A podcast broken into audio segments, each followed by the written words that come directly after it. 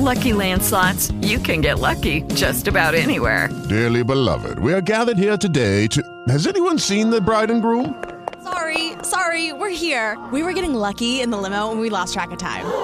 No, Lucky Land Casino, with cash prizes that add up quicker than a guest registry. In that case, I pronounce you lucky. Play for free at LuckyLandSlots.com. Daily bonuses are waiting. No purchase necessary. Void where prohibited by law. 18 plus. Terms and conditions apply. See website for details. Hey guys, it is Ryan. I'm not sure if you know this about me, but I'm a bit of a fun fanatic when I can. I like to work, but I like fun too. It's a thing. And now the truth is out there. I can tell you about my favorite place to have fun. Chumba Casino. They have hundreds of social casino style games to choose from with new games released each week. You can play for free anytime, anywhere and each day brings a new chance to collect daily bonuses. So join me in the fun. Sign up now at ChumbaCasino.com. No purchase necessary. BGW. Void were prohibited by law. See terms and conditions. 18 plus. Hyper Bros Podcast. Politica, cultura, attualità. Abbonati ai contenuti del sito in versione audio su Spreaker, Spotify, Apple Podcast, Google Podcast. Siamo? Allora, buon pomeriggio a tutti, benvenuti a questa conferenza stampa. Vi ricordo che come di consueto la conferenza durerà un'ora e che sarà, come dire, consentito a ciascun giornalista di rivolgere una domanda ciascuno. E lascio subito la parola al Presidente del Consiglio. With Lucky Land slots, you can get lucky just about anywhere. Dearly beloved, we are gathered here today to. Has anyone seen the bride and groom? Sorry, sorry, we're here. We were getting lucky in the limo and we lost track of time. No, Lucky Land Casino, with cash prizes that add up quicker than a guest registry. In that case, I pronounce you lucky. Play for free at LuckyLandSlots.com. Daily bonuses are waiting. No purchase necessary. Void where prohibited by law. 18 plus. Terms and conditions apply. See website for details. Hey guys, it is Ryan. I'm not sure if you know this about me, but I'm a bit of a fun fanatic when I can. I like to work, but I like fun too. It's a thing. And now the truth is out there. I can tell you about my favorite place to have fun. Chumba Casino. They have hundreds of social casino style games to choose from with new games released each week. You can play for free anytime, anywhere and each day brings a new chance to collect daily bonuses. So join me in the fun. Sign up now at ChumbaCasino.com. No purchase necessary. BGW. Void were prohibited by law. See terms and conditions. 18 plus. Grazie e farò una, una breve introduzione sul maggior provvedimento che abbiamo preso oggi, ma prima di far questo però eh, vorrei esprimere il sentito, il più sentito cordoglio del governo mio, per i morti sul lavoro che ieri e oggi hanno, eh, hanno funestato eh, la scena e l'ambiente psicologico economico del Paese. In particolare voglio esprimere la vicinanza ai familiari e ai loro cari. I nomi di, di ieri, dei sei di ieri, sono Emanuele Zanin, di 46 anni, Jagdeep Singh di 42, Leonardo Perna di 72, Giuseppe Costantino di 52, Valeriano Bottero di 52 e Massimiliano Malfatti di 54. A tutti i loro familiari va la nostra veramente più sentita vicinanza. Ma oggi anche, 29 settembre, c'è un operaio precipitato all'Eur di 47 anni, un agricoltore schiacciato dal trattore in Alto Adige a 50 anni, poi c'è una persona che si chiama Pietro Vittoria di 47 anni e Benito Branca di 42 anni. È, insomma, è una, assume sempre di più i contorni di una strage che continua ogni giorno. Poi vi aggiornerò sulle iniziative che pensiamo di prendere in questo campo. Eh, lunedì intanto abbiamo già avuto un incontro con i sindacati e, e l'incontro è stato molto costruttivo perché siamo tutti eh, lungo la stessa linea di, di decisione di, anche di pensiero e di politica economica e non economica. Eh, le, ma c'è, una, c'è un, come vedete dalle cifre, c'è un'esigenza di prendere dei provvedimenti immediatamente e poi, quindi intanto bisogna prendere questi provvedimenti subito, entro la settimana prossima, e poi ci sarà invece un piano più ampio, più strutturale per affrontare tutti quei nodi ancora eh, irrisolti, le debolezze di un sistema, lì ci vorrà un pochino più di tempo, ma intanto bisogna intervenire subito. E, alcune delle, eh, alcune delle strade su cui pensiamo di intervenire eh, sono queste, sostanzialmente pene più severe e più immediate, collaborazione all'interno dell'azienda, della fabbrica per eh, l'individuazione precoce delle debolezze nel tema di sicurezza sul lavoro. Quindi lì c'è stato un accenno, mi pare, nel discorso della Confindustria del Presidente Bonomi alla costituzione di comitati tra lavoratori e, e, e impresa. Eh, insomma, quella è una strada perché la gente che sta sul campo in, lì avverta immediatamente se ci sono delle debolezze o no. E naturalmente no, è, è, ovvio che i lavoratori che parteciperanno a questa operazione o potranno partecipare a questa operazione eh, non sono responsabili di nulla. Quindi questo è un aumento del dire, monitoraggio delle condizioni di sicurezza senza un allargamento delle responsabilità per i lavoratori. Devo ringraziare veramente eh, i sindacati per il loro eh, sforzo sia propulsivo sia costruttivo eh, nel corso di questa, di questa, riunione. Ora vengo alla, alla questione maggiore di oggi eh, abbiamo approvato la nota di aggiornamento al DEF, cioè il documento che contiene le previsioni del governo sull'andamento dell'economia e della finanza pubblica. Il Ministro Franco, che ringrazio veramente eh, in maniera molto sentita insieme a tutto il suo staff e collaboratori eh, per, eh, per tutto il lavoro che ha fatto per, per, questa nota di aggiornamento, ma in generale, se pensate nel corso di quest'anno, ci sono state sostanzialmente già tre leggi di bilancio, possiamo chiamare così, insomma, quindi è un lavoro veramente straordinario quello che si sta facendo al MEF e di e questo voglio ringraziare il Ministro Franco. Due parole. Il quadro economico è di gran lunga migliore di quello che noi stessi pensavamo potesse essere a, a, a, in, in primavera, cinque mesi fa. La crescita del, per il 21 è 6% invece di un'ipotesi del 4,5% formulata cinque mesi fa. Il deficit è più basso, eh, il deficit rispetto al prodotto interno lordo è, ehm, è 9,4% invece di 11,8% ed è anche in calo rispetto al 2020. Il debito pubblico anche è in lieve discesa e sostanza stamattina mi sono chiesto che cosa significa questo. Significa, direi, è la prima conferma che dal problema del debito pubblico, dall'alto debito pubblico, si esce prima di tutto con la crescita. Questa è veramente la prima conferma quantitativa. È chiaro che tanti di noi l'hanno detto per tanto tempo, ma eh, questa è la, veramente la prima conferma quantitativa. Questo significa anche però che noi nella selezione delle misure di cui discuteremo nei giorni a venire nella legge di bilancio, quando appunto si comincerà a preparare, eh, dobbiamo stare attenti a quali misure contribuiscono a una crescita che sia equa e sostenibile e duratura e quali invece sono, come dire, indifferenti per questa crescita eh, duratura ed equa.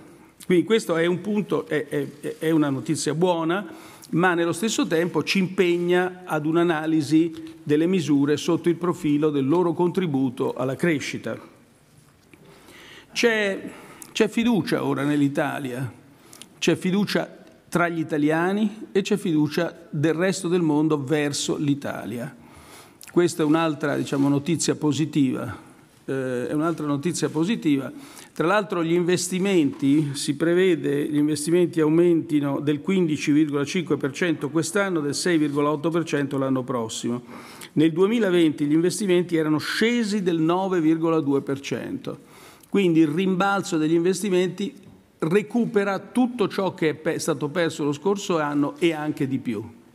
Questa è un'altra, un'altra constatazione importante. Qual è la, la sfida forse più importante che abbiamo davanti?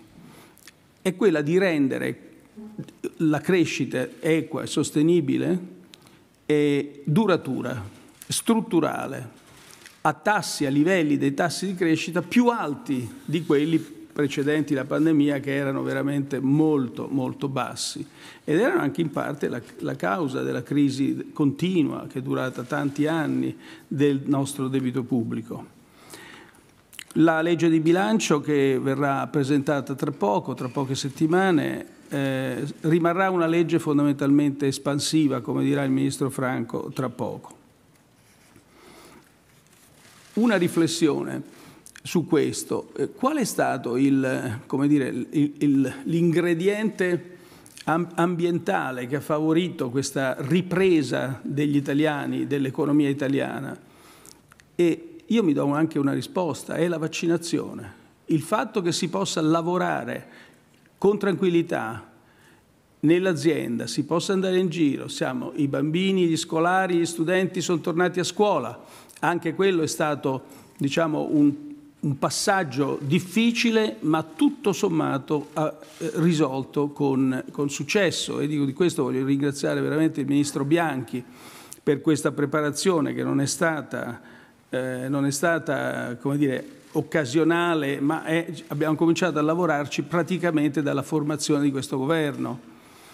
Quindi questa, secondo me, eh, questa, questa constatazione ci dice che questo è l'ingrediente fondamentale per la crescita, che dobbiamo proteggere questa crescita in tutti i modi possibili, che non bisogna, bisogna fare di tutto perché se per caso ci fosse una recrudescenza delle, dell'epidemia, noi siamo pronti ad affrontarla senza ospitalizzazioni, ospedalizzazioni diffuse, senza la pressione sulla struttura ospedaliera che abbiamo visto nel passato.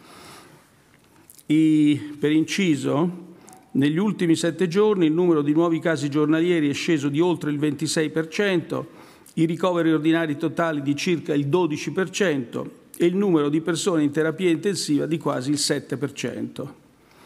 Quindi anche questa la lezione che traiamo è che il vaccino è l'unico modo sicuro per proteggere noi stessi e i nostri cari.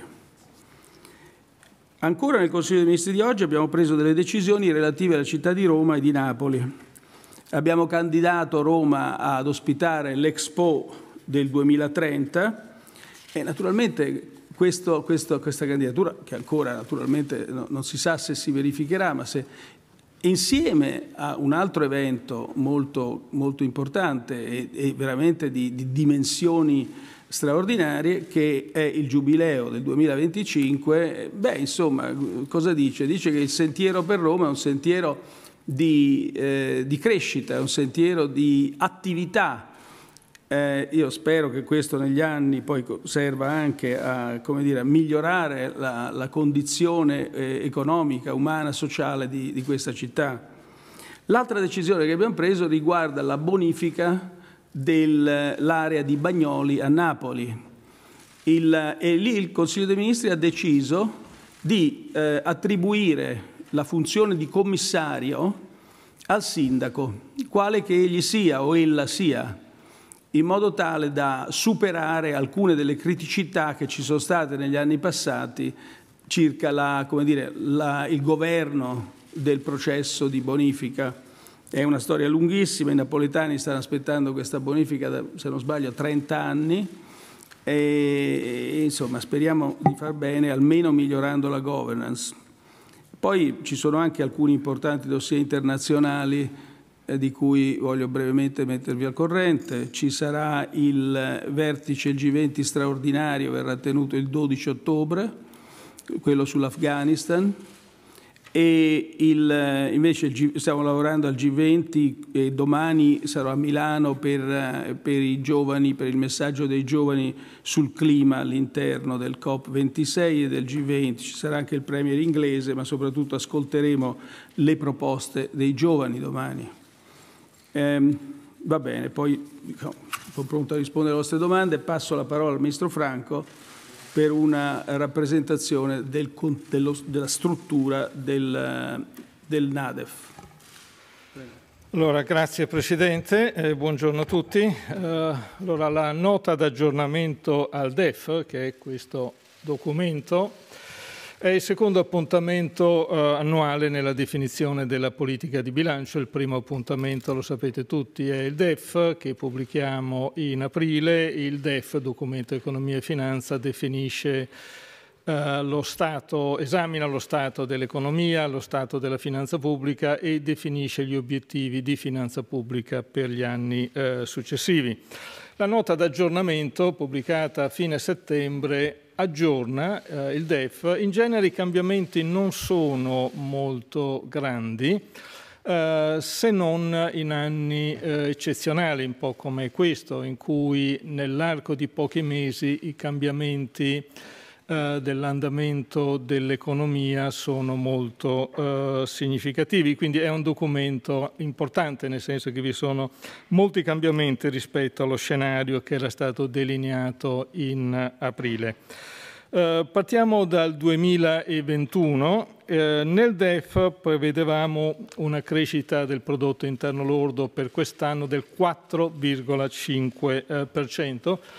In quel momento, lo ricordo, eravamo tra i previsori più ottimisti, um, eravamo proprio nella fascia alta, um, speravamo le cose andassero meglio, ma in effetti questo è quanto è accaduto. L'attuale eh, documento reca una previsione per quest'anno del 6%.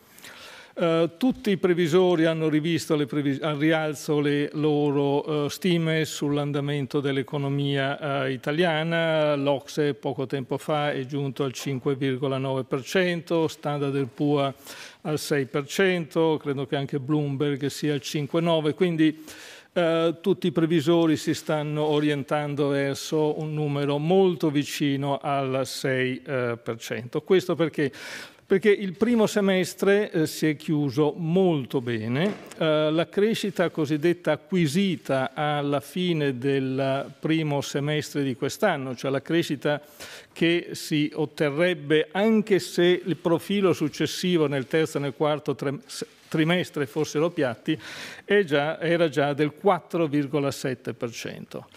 Per il trimestre che si sta uh, chiudendo in questi giorni ci aspettiamo un ulteriore recupero, una crescita rispetto al secondo trimestre dell'anno dell'ordine del 2% abbondante Uh, quindi uh, anche ipotizzando che vi fosse un rallentamento nell'ultima parte dell'anno giungeremmo uh, molto tranquillamente a un numero del 6% o comunque molto vicino, un po' più alto, un po' più basso del 6%. questo vuol dire che rispetto alla flessione del prodotto interno lordo che abbiamo subito l'anno scorso, che ricordo era quasi dell'ordine del 9%, ne recuperiamo quest'anno circa eh, i due terzi. Um, da cosa dipende questo uh, andamento molto favorevole? Beh, ovviamente l'economia internazionale, in secondo luogo l'andamento delle nostre esportazioni, uh, molto, uh, molto dinamiche, Uh, l'effetto delle misure di sostegno prese uh, all'economia, sia sul lato fiscale sia sul lato monetario, prese nell'ambito internazionale in Europa, e l'effetto delle misure prese da questo governo e anche dal governo precedente uh, in Italia. Um, altro elemento, il forte miglioramento del clima di fiducia delle imprese e delle famiglie. Da ultimo, lo ricordava il Presidente, il miglioramento del quadro uh, sanitario, il, uh, la forte riduzione del numero dei nuovi uh, casi di concittadini infettati. Ecco, tutti questi fattori ovviamente interagiscono assieme e ci stanno dando una dinamica della crescita che supera le aspettative degli scorsi mesi. Uh, nel costruire il quadro previsivo per la restante parte di quest'anno e per l'anno prossimo noi assumiamo che Uh, non vi siano ulteriori uh, restrizioni di uh, rilievo all'attività economica, all'attività sociale. Quindi la NADEV è costruito su questo scenario. Uh, ovviamente l'evoluzione della malattia, l'abbiamo visto, è difficilmente prevedibile, ma questo ci sembra adesso lo scenario più probabile, lo scenario più uh, ragionevole. Uh, un punto positivo di questo scenario economico che stiamo vivendo è l'andamento del mercato del lavoro a luglio abbiamo riscontrato un aumento degli occupati rispetto a gennaio dell'ordine del 2,5%, quindi resta un livello di occupazione ancora inferiore a quello pre-crisi, ma eh, i progressi sono eh, significativi. Um, l'andamento della finanza pubblica quest'anno, qualche numero già lo anticipava il Presidente, uh, nel DEF ci aspettavamo un indebitamento netto, un disavanzo delle pubbliche amministrazioni pari all'11,8%, ora prevediamo il 9,4%. Da che dipende questo miglioramento? Beh, innanzitutto dall'andamento dell'economia, ehm, migliore, eh, come vi dicevo, delle attese. In secondo luogo da un andamento di varie entrate eh, fiscali contributive che è migliore anche di quello che eh, si otterrebbe tenendo conto eh, del miglioramento dell'economia e dal fatto che alcune spese sono risultate inferiori alle attese. Ovviamente abbiamo ancora dei dati molto aggregati, però eh, se osservate il fabbisogno mensile di cassa delle pubbliche amministrazioni vedete una dinamica eh, molto favorevole, migliore di quella eh, dell'anno scorso. Ecco, questo porta a una flessione del debito pubblico, o meglio del rapporto tra il debito e il prodotto interno lordo, l'anno scorso il debito pubblico era risultato pari al 155,6% del PIL, adesso ci aspettiamo che alla fine di quest'anno scenda al 153,5. Nel DEF ci si aspettava invece un uh, aumento. Uh, da che dipende questo uh, iniziale flessione del, debito, del rapporto debito-PIL, quindi questo vuol dire che il picco l'abbiamo avuto l'anno scorso, quest'anno siamo già in discesa, dipende eh, innanzitutto dalla crescita reale ma anche dalla una dinamica dell'inflazione un po' più alta di quella che si prevedeva in passato e dipende ovviamente da un deficit eh, più basso eh, delle attese. Passiamo al 2022. Eh, come sapete il DEF, la nota d'aggiornamento, sono costruiti eh, partendo, eh, delineando uno scenario tendenziale, uno scenario in cui ci si domanda cosa accade all'economia, cosa accade alla finanza pubblica in assenza di nuovi interventi di politica economica. Ecco, in questo scenario noi prevediamo che il prodotto interno lordo l'anno prossimo cresca del 4,2%, questo è un numero leggermente inferiore a quello indicato nel DEF, che era 4,8. Questo perché? Beh, perché pensiamo che il concentrarsi delle riaperture quest'anno dia soprattutto quest'anno una spinta all'economia. Ora, se sommate la crescita dei due anni, il numero che ottenete è superiore a quello eh, del DEF, ma in parte questa forte crescita di quest'anno spiazza leggermente la crescita eh, dell'anno prossimo. Per gli anni successivi, di nuovo parliamo dello scenario tendenziale, ci aspettiamo un 2,6 nel 23, un 1,9% nel 24. Ora, eh, teniamo a mente che 1,9, ehm, se voi lo confrontate alla crescita che abbiamo avuto nello scorso quarto di secolo, 1,9 che tende a essere un tasso di crescita che si avvicina al tasso di crescita che ci aspettiamo anche negli anni successivi, vuol dire che eh, in questo scenario eh, l'Italia si muove su uno scenario, un, un, sentiero di crescita più elevato di quello dello scorso quarto di secolo. Uh, su questo scenario influisce ovviamente uh, il PNR RR che oggi non esaminiamo ma che ovviamente è tenuto in, in conto nella formulazione delle previsioni per i prossimi eh, anni. Eh, pensiamo che questo scenario di crescita tendenziale sia sostanzialmente bilanciato, vi sono rischi eh, in entrambe le direzioni. Ovviamente una ripresa della pandemia porterebbe a, a un rallentamento della uh, crescita, qui dobbiamo avere in mente non solo l'Italia ma anche lo scenario internazionale.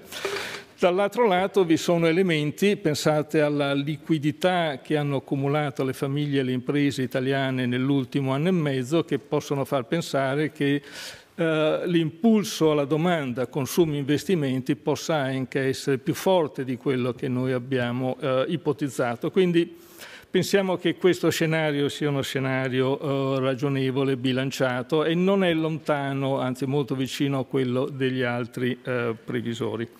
Ecco, in questo scenario il disavanzo delle pubbliche amministrazioni scende al 4,4% nel 22, al 2,4% nel 23 e al 2,1% eh, nel 24 Um, questa uh, discesa riflette sia l'andamento della crescita sia il minor deficit di partenza uh, di uh, quest'anno.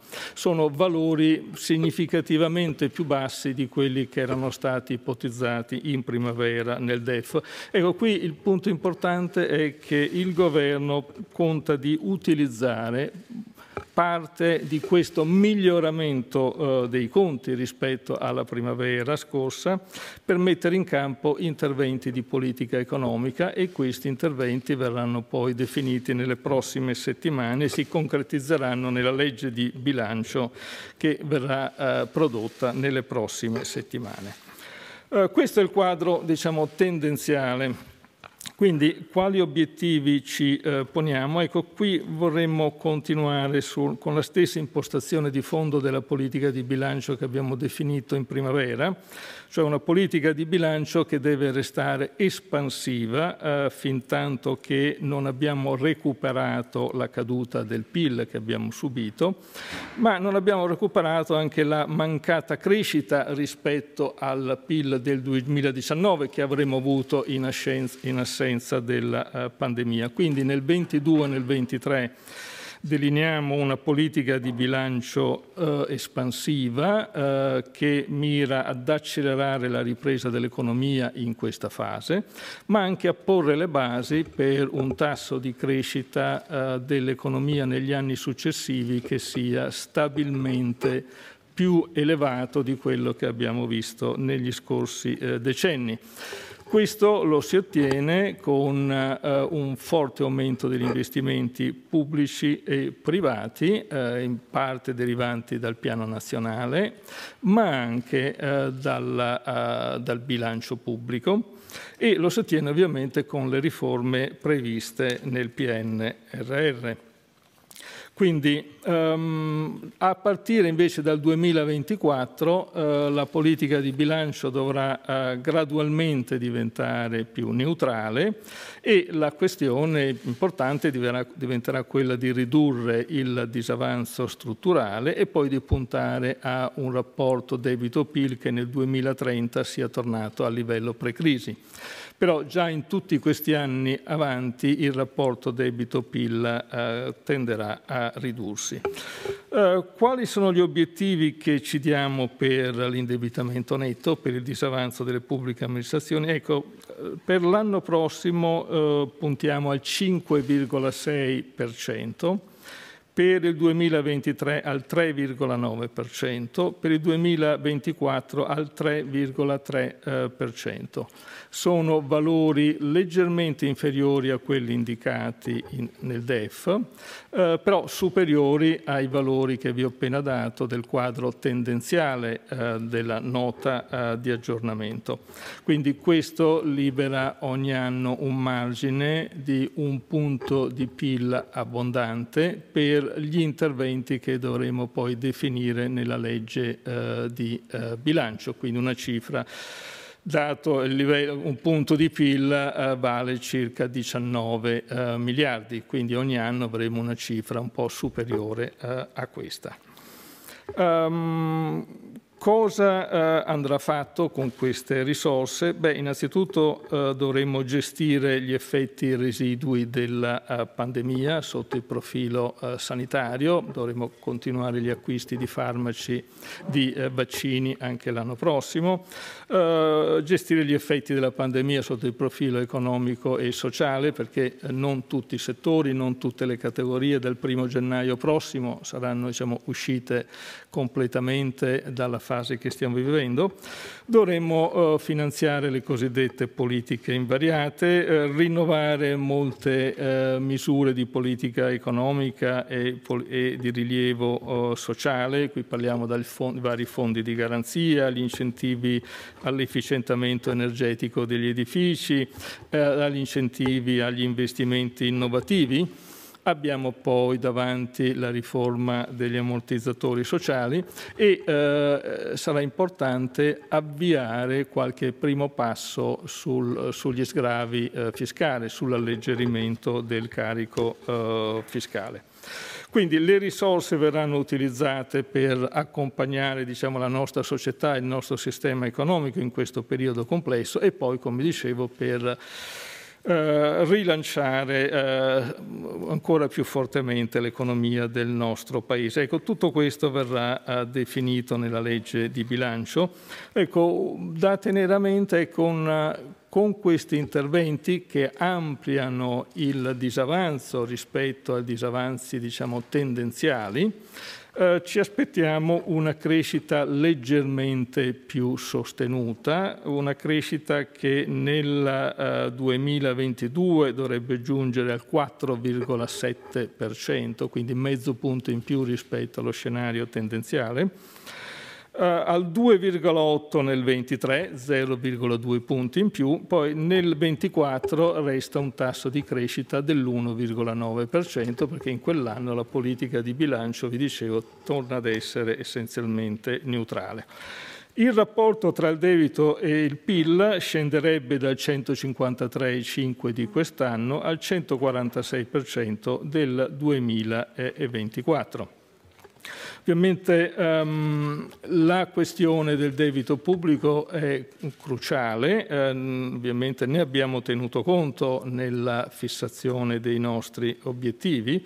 Uh, il nostro debito pubblico va uh, ridotto e in questo la crescita è ovviamente il, uh, lo strumento principe.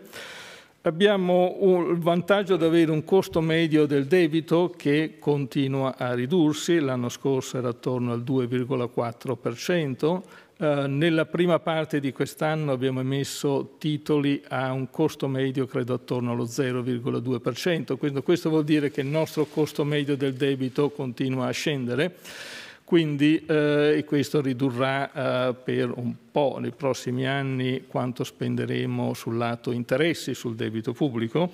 Eh, questo associandosi a un tasso di crescita che pensiamo sarà più alto che nel nostro passato, dovrebbe facilitare il processo di eh, riduzione del rapporto fra eh, debito e PIL. Ora, per concludere, quindi abbiamo una ripresa eh, nel 21, una ripresa che continua nel 22, tassi di crescita che restano ancora significativi nel 23 e 24. Uh, credo che i tassi di crescita nel 23 e 24 negli anni successivi siano in realtà il vero test per la nostra politica uh, economica, è lì che si vedrà il fatto di fare la differenza rispetto ai decenni scorsi. Ovviamente il piano nazionale eh, è, un elemento cruciale questo, eh, per ottenere questi risultati, ma credo che tutti gli, tutti gli, strumenti di bilancio vadano utilizzati. In prima istanza la legge di bilancio, dobbiamo domandarci se ogni componente della legge di bilancio aiuta gli investimenti, aiuta la produttività, aiuta a conseguire tassi di occupazione più eh, elevati. Grazie Ministro. Allora, passiamo alle siamo... domande. Sì, siamo a disposizione per le domande. La prima domanda viene da Gabriele Martelloni, Rai News 24. Gabriele. Buonasera Presidente Draghi, buonasera Ministro Franco. Con le stime che abbiamo letto in questa nota di aggiornamento del DEF, sono stime positive, quindi c'è uno spazio di manovra maggiore anche per le riforme che sono legate sia alla legge di bilancio sia al recovery plan. Le chiedo che portata potrà avere Presidente la riforma del fisco e se ci sarà anche la revisione del catastro. Grazie. No, è, è, ora è presto per dirlo perché noi discuteremo della legge di bilancio tra qualche giorno, cominceremo le, dire, il lavoro lì, quindi è presto per quantificare quante risorse verranno appostate per la riforma fiscale.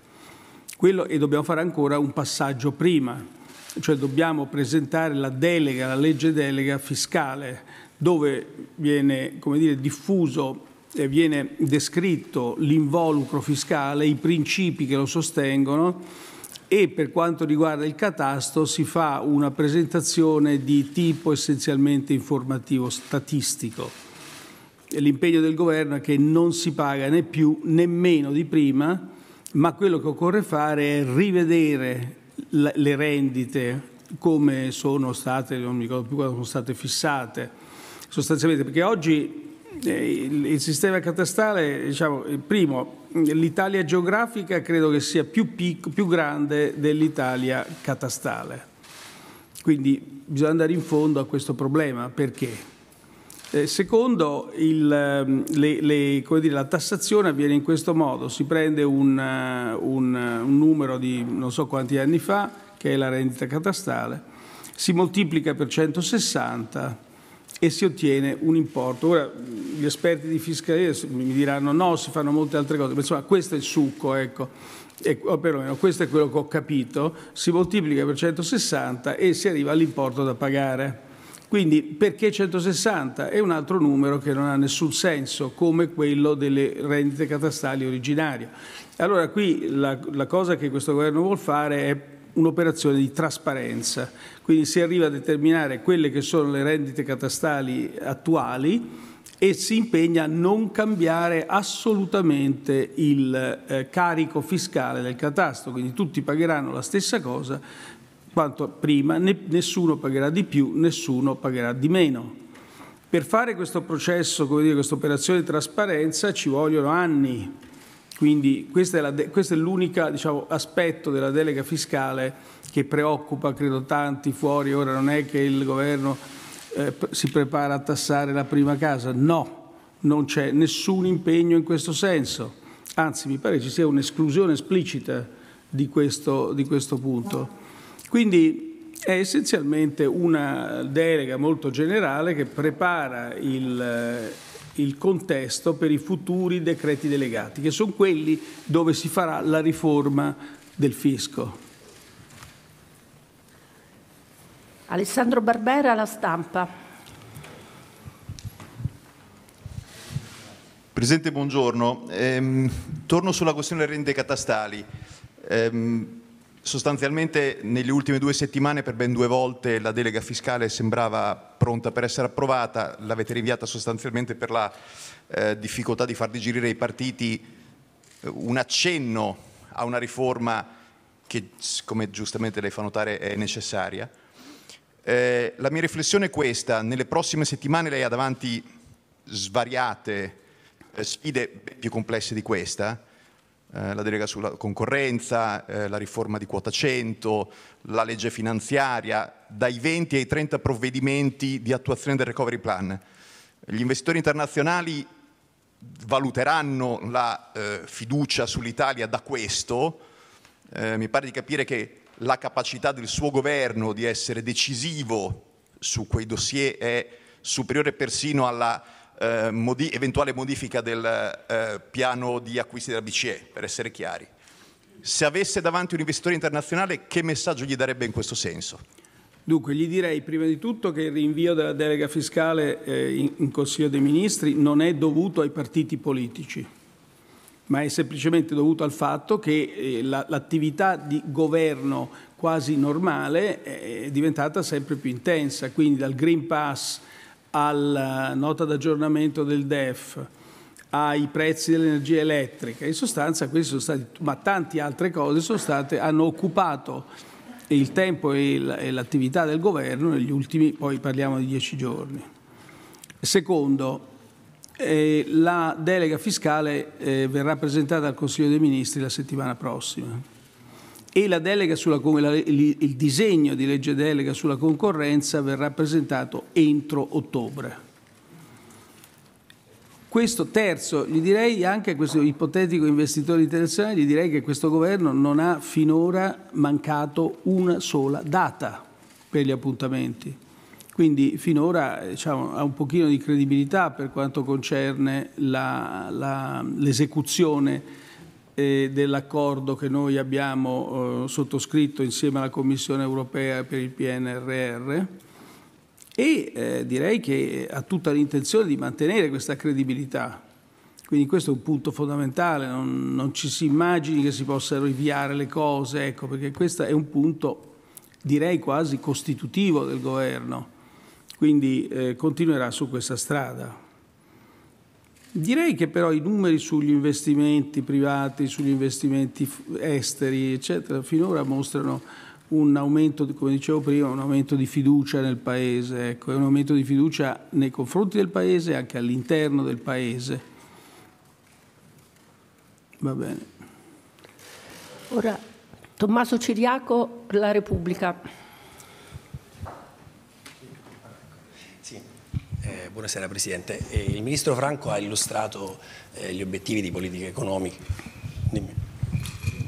Dicevo, il Ministro Franco ha illustrato gli obiettivi di politica economica della nota di aggiornamento, parlando naturalmente del 2022 e del 2023, in questo quindi orizzonte temporale. Eh, però diciamo, negli ultimi giorni abbiamo registrato delle sortite diciamo, inedite da parte anche dei suoi ministri, ne conto tre, quattro, diciamo, ricordo anche Giorgetti, Brunetti, ministri comunque anche a lei vicini, eh, che la candidavano sostanzialmente alla Presidenza della Repubblica in maniera pubblica, esplicita. Le domando Presidente se questo approccio, questo atteggiamento eh, non rischi diciamo, di dare un messaggio che questo governo è sostanzialmente a fine corsa, comunque vicino alla fine della corsa e le domando anche, eh, fermo restando come lei ha ricordato in più occasioni che decide il Parlamento, se la sua intenzione non sia invece diciamo, quella di proseguire a Palazzo Chigi fino al 2023 escludendo scenari alternativi. Grazie. Senta, questa domanda mi viene fatta diciamo almeno una volta ogni ora circa guardare i giornali. Io per fortuna non sono diretto interlocutore, quando vengo da voi me la fate sempre. Ormai saranno non so quante, quante conferenze stampa in cui mi fate sempre questa, questa domanda e la risposta è sempre la stessa. Primo, è abbastanza offensivo nei confronti del Presidente della Repubblica in carica cominciare a pensare in questo modo. Secondo, io non, posso, no, non ho né, diciamo, non sono la persona giusta a cui fare questa domanda. La, le persone giuste sono il Parlamento. È il Parlamento che decide della vita, dell'orizzonte, dell'efficacia di questo governo. Sull'efficacia eh, bisogna chiarire che se il governo diventasse non efficace perderebbe la sua ragione di esistere. Quindi, e questa è una convinzione di tutti i ministri intorno a quel tavolo. Eh non, eh, come dicevo, credo nel, nel discorso eh, forse eh, inaugurale, nel discorso fatto in Senato alla Camera, eh, il, eh, il, quando si lavora, il governo si consuma quando lavora soltanto per restare. Quindi questa non è un'ipotesi di questo governo. Questo governo è nato per rispondere degli, ai problemi diciamo, specifici di un, di un periodo del Paese e sta facendo il suo lavoro. Il resto non conta niente. E non può, non, e non può, non, non può contare niente perché non siamo, so, non siamo, non sono io la persona a cui fare queste domande. Gianni Trovati, il Sole 24 Ore. Si chiama... No, no, va bene.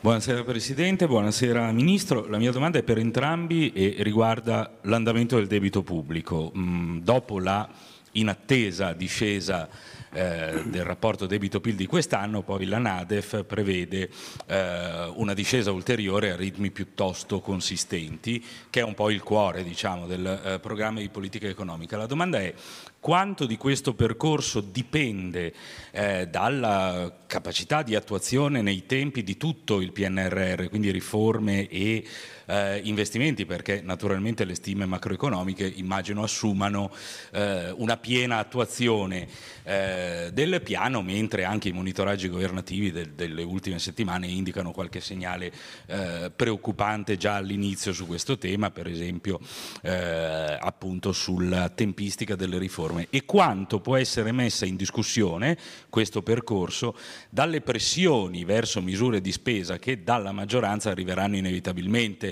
Eh, cito mh, per esempio le barricate contro il ritorno alla legge Fornero evocate da Salvini, ma le cito come un esempio tra, eh, tra i tanti. Quindi quanto è dipendente dalla capacità di attuazione nei tempi di tutto il PNRR, su cui ci sono segnali di vario tipo e quanto invece può essere messo concretamente in discussione dalla pressione di misure di spesa, eh, saranno anni elettorali come quasi sempre in Italia, ma in particolare il prossimo. Grazie.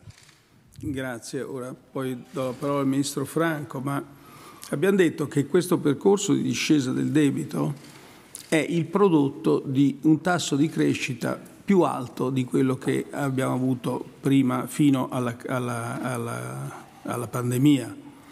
Quindi tutto quello che viene fatto per tenere su la crescita è coerente con la discesa del debito pubblico. Tutto quello che viene fatto semplicemente per rispondere a, eh, eh, diciamo, a esigenze che non sono né l'equità né la sostenibilità né la crescita, evidentemente non va bene perché aumenta il debito e non aumenta il prodotto. Direi questo è il punto, è il punto fondamentale insomma, da ricordare. Ehm, poi c'è un problema di, di, dire, di traguardi. E lì l'osservazione da fare è che se uno manca questi traguardi, danneggia la credibilità del Paese. Oggi è un momento buono da questo punto di vista, il Paese è credibile, che significa credibile? Significa che i tassi di interesse che il Paese paga sul suo debito, che l'Italia paga sul suo debito, sono molto bassi, gli spread sono molto bassi.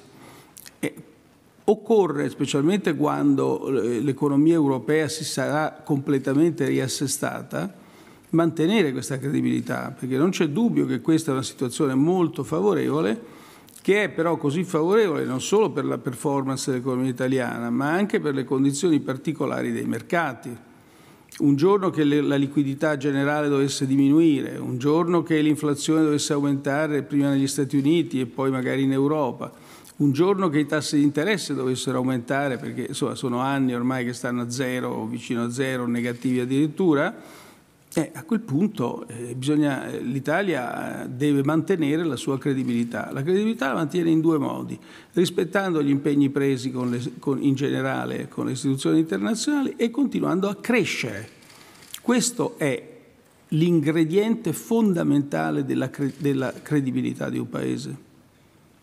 Daniele, vuoi? Sì, um, allora intanto uh, l'ha già un po' detto il Presidente, il quadro che noi abbiamo formulato è un quadro che riteniamo realistico, è un quadro non dissimile da quello che altre istituzioni delineano sull'economia eh, italiana. Ovviamente eh, sempre, insomma, nel prevedere il futuro si può sempre sbagliare per eccesso o per difetto, noi abbiamo cercato di metterci in una via mediana e eh, questo vale anche per il quadro che delineiamo per i conti eh, pubblici. Abbiamo cercato di essere prudenti, e, insomma l'evidenza anche degli ultimi mesi mostra che sia sulle previsioni macroeconomiche sia su quello di finanza pubblica eh, siamo stati prudenti.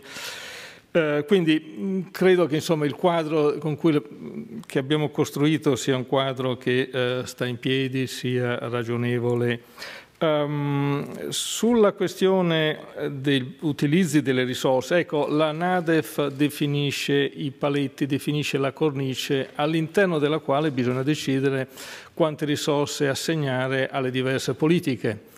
Uh, quindi è chiaro che avremo un, um, anche all'interno del governo, immagino, un dibattito abbastanza intenso su questo e vivace, però la Nadef fissa i paletti uh, sul deficit all'interno del quale ci si dovrà uh, muovere.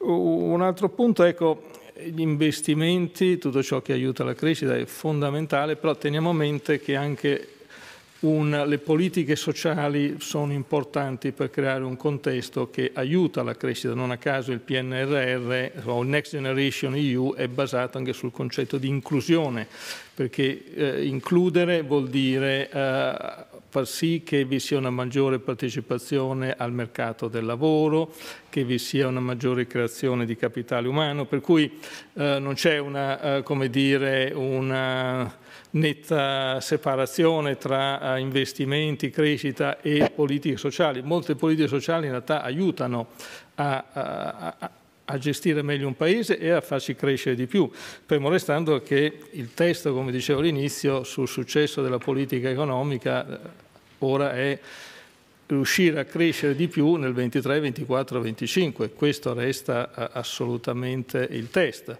E per fare questo però occorre tener conto della complessità del Paese e usare tutti gli strumenti eh, di politica economica eh, che abbiamo a disposizione.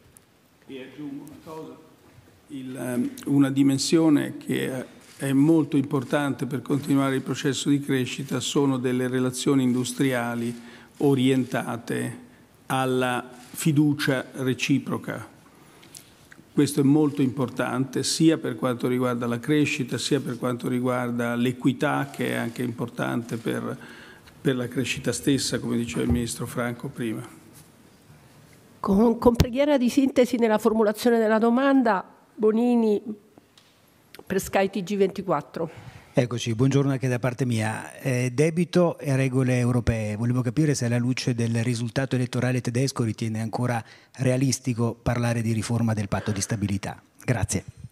Guardi, il risultato elettorale tedesco non si è tradotto ancora in, una, in un'ipotesi di governo, quindi come, diciamo, come tanti dicono, eh, è un po' strana però come cosa, come tanti dicono che l'attuazione di certe politiche dipende dagli individui che vanno al Ministero delle Finanze, cioè delle persone che vanno al Ministero delle Finanze.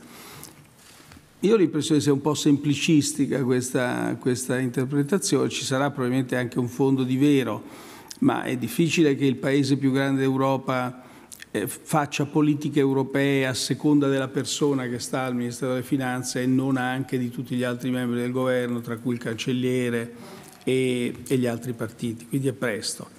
Però una considerazione di carattere generale, molto generale, su queste, sulle regole così come sono state scritte e attuate fino alla loro sospensione um, un anno e mezzo fa, mi pare, è che in questi mesi non è stato, in questi mesi si sono rivelati dei bisogni importantissimi, esistenziali per la stessa Europa, che non possono che essere soddisfatti dal settore pubblico. Pensi agli impegni che stiamo sottoscrivendo oltre alle vaccinazioni, oltre all'aiuto dei paesi in via di sviluppo per le vaccinazioni, ma più in generale per la consapevolezza che se si aiutano queste economie a, a, stare, diciamo, a stare, in piedi, a crescere, eh, anche molti problemi vengono anche un po' aiutati nella loro soluzione ma pensi anche agli impegni che stiamo prendendo sul clima. Eh, lì eh, sono, sono impegni molto, molto significativi e vanno presi sia per accelerare la transizione ecologica, sia per proteggere le classi più deboli dai costi che questa transizione eh, implica. Avete visto per esempio la, le decisioni del Consiglio dei Ministri la settimana scorsa sulla protezione delle famiglie, delle piccole imprese e dei poveri, con, eh, dove si è elevato il limite di ISEE da 8 a 16, mi pare, o 15 o 16 eh, mila euro. Io non credo che questi, queste istanze eh, diminuiranno. Ultima considerazione eh, le, le, le, ultime esperienze internazionali hanno mostrato che, eh, che, ci dobbiamo dotare di una difesa più significativa. E questo non è chiaro come si farà, se si, fa, si farà in Europa oppure no. E, però insomma, questo è, è, chiarissimo che bisogna spendere, bisognerà negli anni prossimi spendere molto di più in difesa di quanto abbiamo fatto finora, perché quelle che erano le coperture internazionali di cui eravamo certi, si sono dimostrate eh, meno interessate a svolgere questa funzione nei confronti dell'Europa. E mi chiedo, con tutte queste revisioni, eh, è un po' complicato immaginare che le regole siano le stesse di tre anni fa, di due anni fa. Ecco. Michele Esposito, ANSA.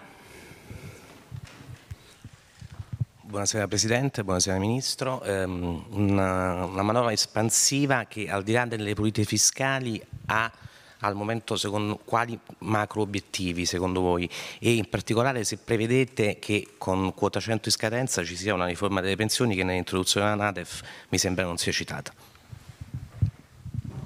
Ma gli obiettivi macro sono quelli enunciati nella stessa nota di aggiornamento del DEF approvata oggi, quindi quegli obiettivi macro sono quel tasso di crescita, sono obiettivi di discesa del debito pubblico, sono obiettivi di discesa dell'indebitamento netto delle, delle pubbliche amministrazioni. Eh, direi essenzialmente questi a livello di macro. Per quanto riguarda quota 100, il, eh, è un discorso che affronteremo durante la legge di bilancio, quindi oggi è prematuro discuterne, come, come peraltro vari altri provvedimenti che vanno esaminati, corretti. Ne parleremo nelle prossime conferenze stampa, se no... Allora, vorrei lasciare spazio agli esponenti della stampa internazionale adesso. Anna Bui dell'Avanguardia, per favore. Buonasera Presidente, la mia domanda riguarda l'arresto giovedì scorso dell'ex-presidente della Catalogna Carles Puigdemont in Sardegna. Io vorrei uh, chiederle qual è stato il coinvolgimento del governo italiano in questa vicenda, come ha preso lei la notizia e se ci sono state eventuali comunicazioni col governo spagnolo. Grazie. Dunque non c'è stato nessun coinvolgimento del governo italiano, non c'è stata nessuna comunicazione col governo spagnolo, almeno che sappia io. Ecco. L'operazione è stata, diciamo, c'è un mandato di cattura internazionale e, e che oggi è appoggiato presso l'Interpol. Quindi questo mandato viene e che è stato emesso inizialmente dalla magistratura spagnola. Quindi questo mandato, eh, questo è essenzialmente la, il primo stadio della vicenda è stata un'operazione di polizia. La polizia obbedisce al, a questo mandato e fa l'arresto. Subito dopo, c'è stata una pronuncia dopo poche ore eh, della magistratura italiana che ha rilevato come eh, la, questione sia stata già, sulla questione si sia pronunciato di già il Parlamento europeo, credo la Corte di Giustizia europea, per cui il, l'arresto è stato immediatamente eh, sospeso. Questa è un po' la storia, ma essenzialmente è stata una, una, un'operazione che ha visto polizia e magistratura non eh, i governi, non, eh, non la politica. Ecco.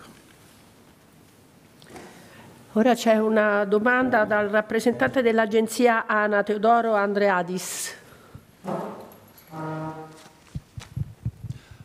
Buonasera Presidente, buon pomeriggio. Volevo tornare un po' alla questione del patto di stabilità su cui la Grecia ovviamente è molto sensibile, immagino lei ne abbia parlato anche ad Atene, al vertice di Atene, ha avuto anche un bilaterale col eh, Premier greco e quello che ci si chiede per esempio concretamente sugli investimenti pubblici, eh, l'Italia chiederà uno status speciale sulla questione degli incendi, dei terremoti, le spese per i cambiamenti climatici, ma anche per eh, queste cose, sulla stessa regola eh, famosa del debito che deve essere pari al 60% del PIL. Tutto questo eh, cambierà e ci saranno dei contatti stretti a livello dei paesi mediterranei per delle proposte comuni? La, credo che, anche se non è uscito nessun calendario, credo che la Commissione in questi ultimi mesi presenterà un'idea, un'idea che ha la funzione di raccogliere tutti i vari paesi dell'area dell'euro e, e forse dell'Unione Europea, questa è una cosa che devo un attimo appurare ehm, per riuscire a trovare del, del, un consenso su un, su un, set di regole. Il, ehm, quindi è, un, è ancora, poi la discussione andrà avanti prevedibilmente tutto il 22, quindi è un po' prematuro dire eh, cosa noi facciamo. Io prima vi ho dato dei motivi per cui pensare alle stesse regole del passato mi pare, come dire, irrealistico se, eh, o perlomeno pensare alle stesse regole del passato con le attuali strutture finanziarie all'interno della comunità europea mi pare irrealistico. Quindi ora comincerà un, un lavoro di riflessione e, e poi si arriverà a un'adozione comune. Il fatto che vi siano, vi possano essere, non, non ci sono attualmente, il fatto che vi possano essere coincidenze di interessi tra i vari paesi, per cui quello fa parte della, dire, del negoziato, della trattativa che si avvierà verso fine anno, credo. Chiudiamo con un'ultima domanda per Radio Rai Valentino Russo. Mi scuso se deluderemo qualcun altro che aveva già prenotato la domanda, ma il tempo è breve. Eh, buonasera Presidente, buonasera Ministro. Eh, Presidente, lei eh, poco fa, iniziando questa conferenza stampa, ha fatto un annuncio eh, anche abbastanza importante. Ha annunciato che il 12 ottobre si terrà questo G20 straordinario dedicato all'Afghanistan, un G20 straordinario che è stato almeno a quanto abbiamo appreso, è stato piuttosto complicato da organizzare. Lei ha parlato con eh, tutti i leader, o quasi i leader eh, mondiali. Ecco, le chiedo con che prospettive si arriva a questo G20 straordinario, cui poi seguirà naturalmente il G20 di Roma di fine ottobre. Questo G20 straordinario sono stati superati i veti incrociati che c'erano un po' eh, da certi paesi nei confronti di altri, qual è la soluzione che lei metterà, che l'Italia, che la Presidenza italiana del G20 metterà sul tavolo di questo vertice straordinario? Dunque, eh, siccome voglio fare prima di, di, rispondere a questa domanda, allora faccio anche un altro annuncio, che in settimana terremo la prima cabina di regia del PNRR. Questa è un'altra cosa che, che bisogna, bisogna annunciare.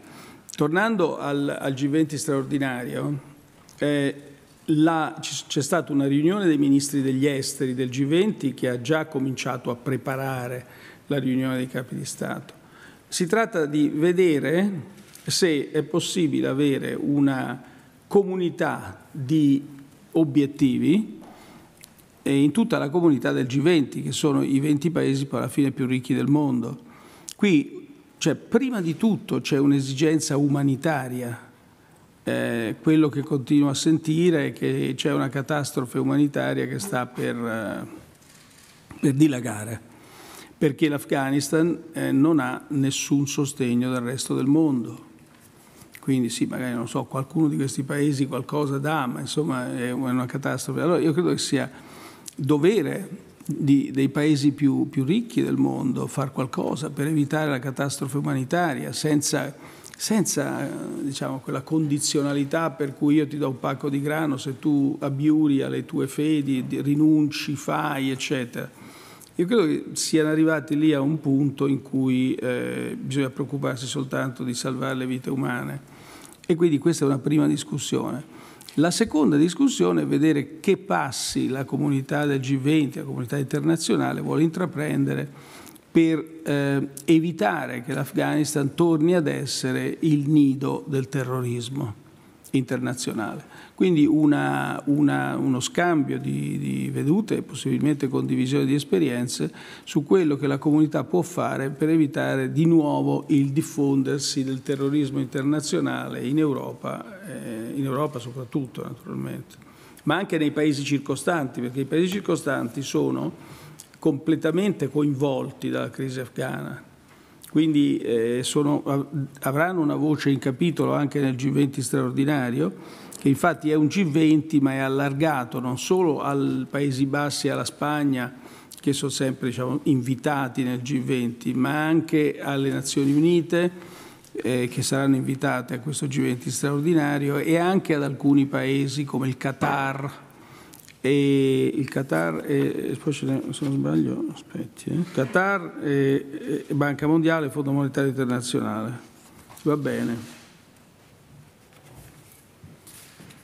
Questo è un po' il, eh, il punto.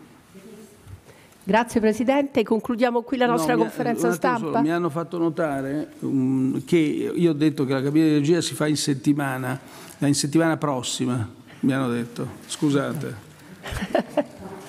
Grazie Presidente. Come? No. No, l'ho detto prima, direi a questo ipotetico investitore internazionale di Barbera, se non sbaglio, direi eh, che una delle cose a cui dovrebbe guardare è il fatto che non abbiamo, non abbiamo nessun ritardo rispetto alle scadenze eh, concordate con la Commissione europea. E ne vogliamo averlo, eh, però. Grazie. Grazie Presidente, grazie Ministro e grazie a tutti voi. Buona serata.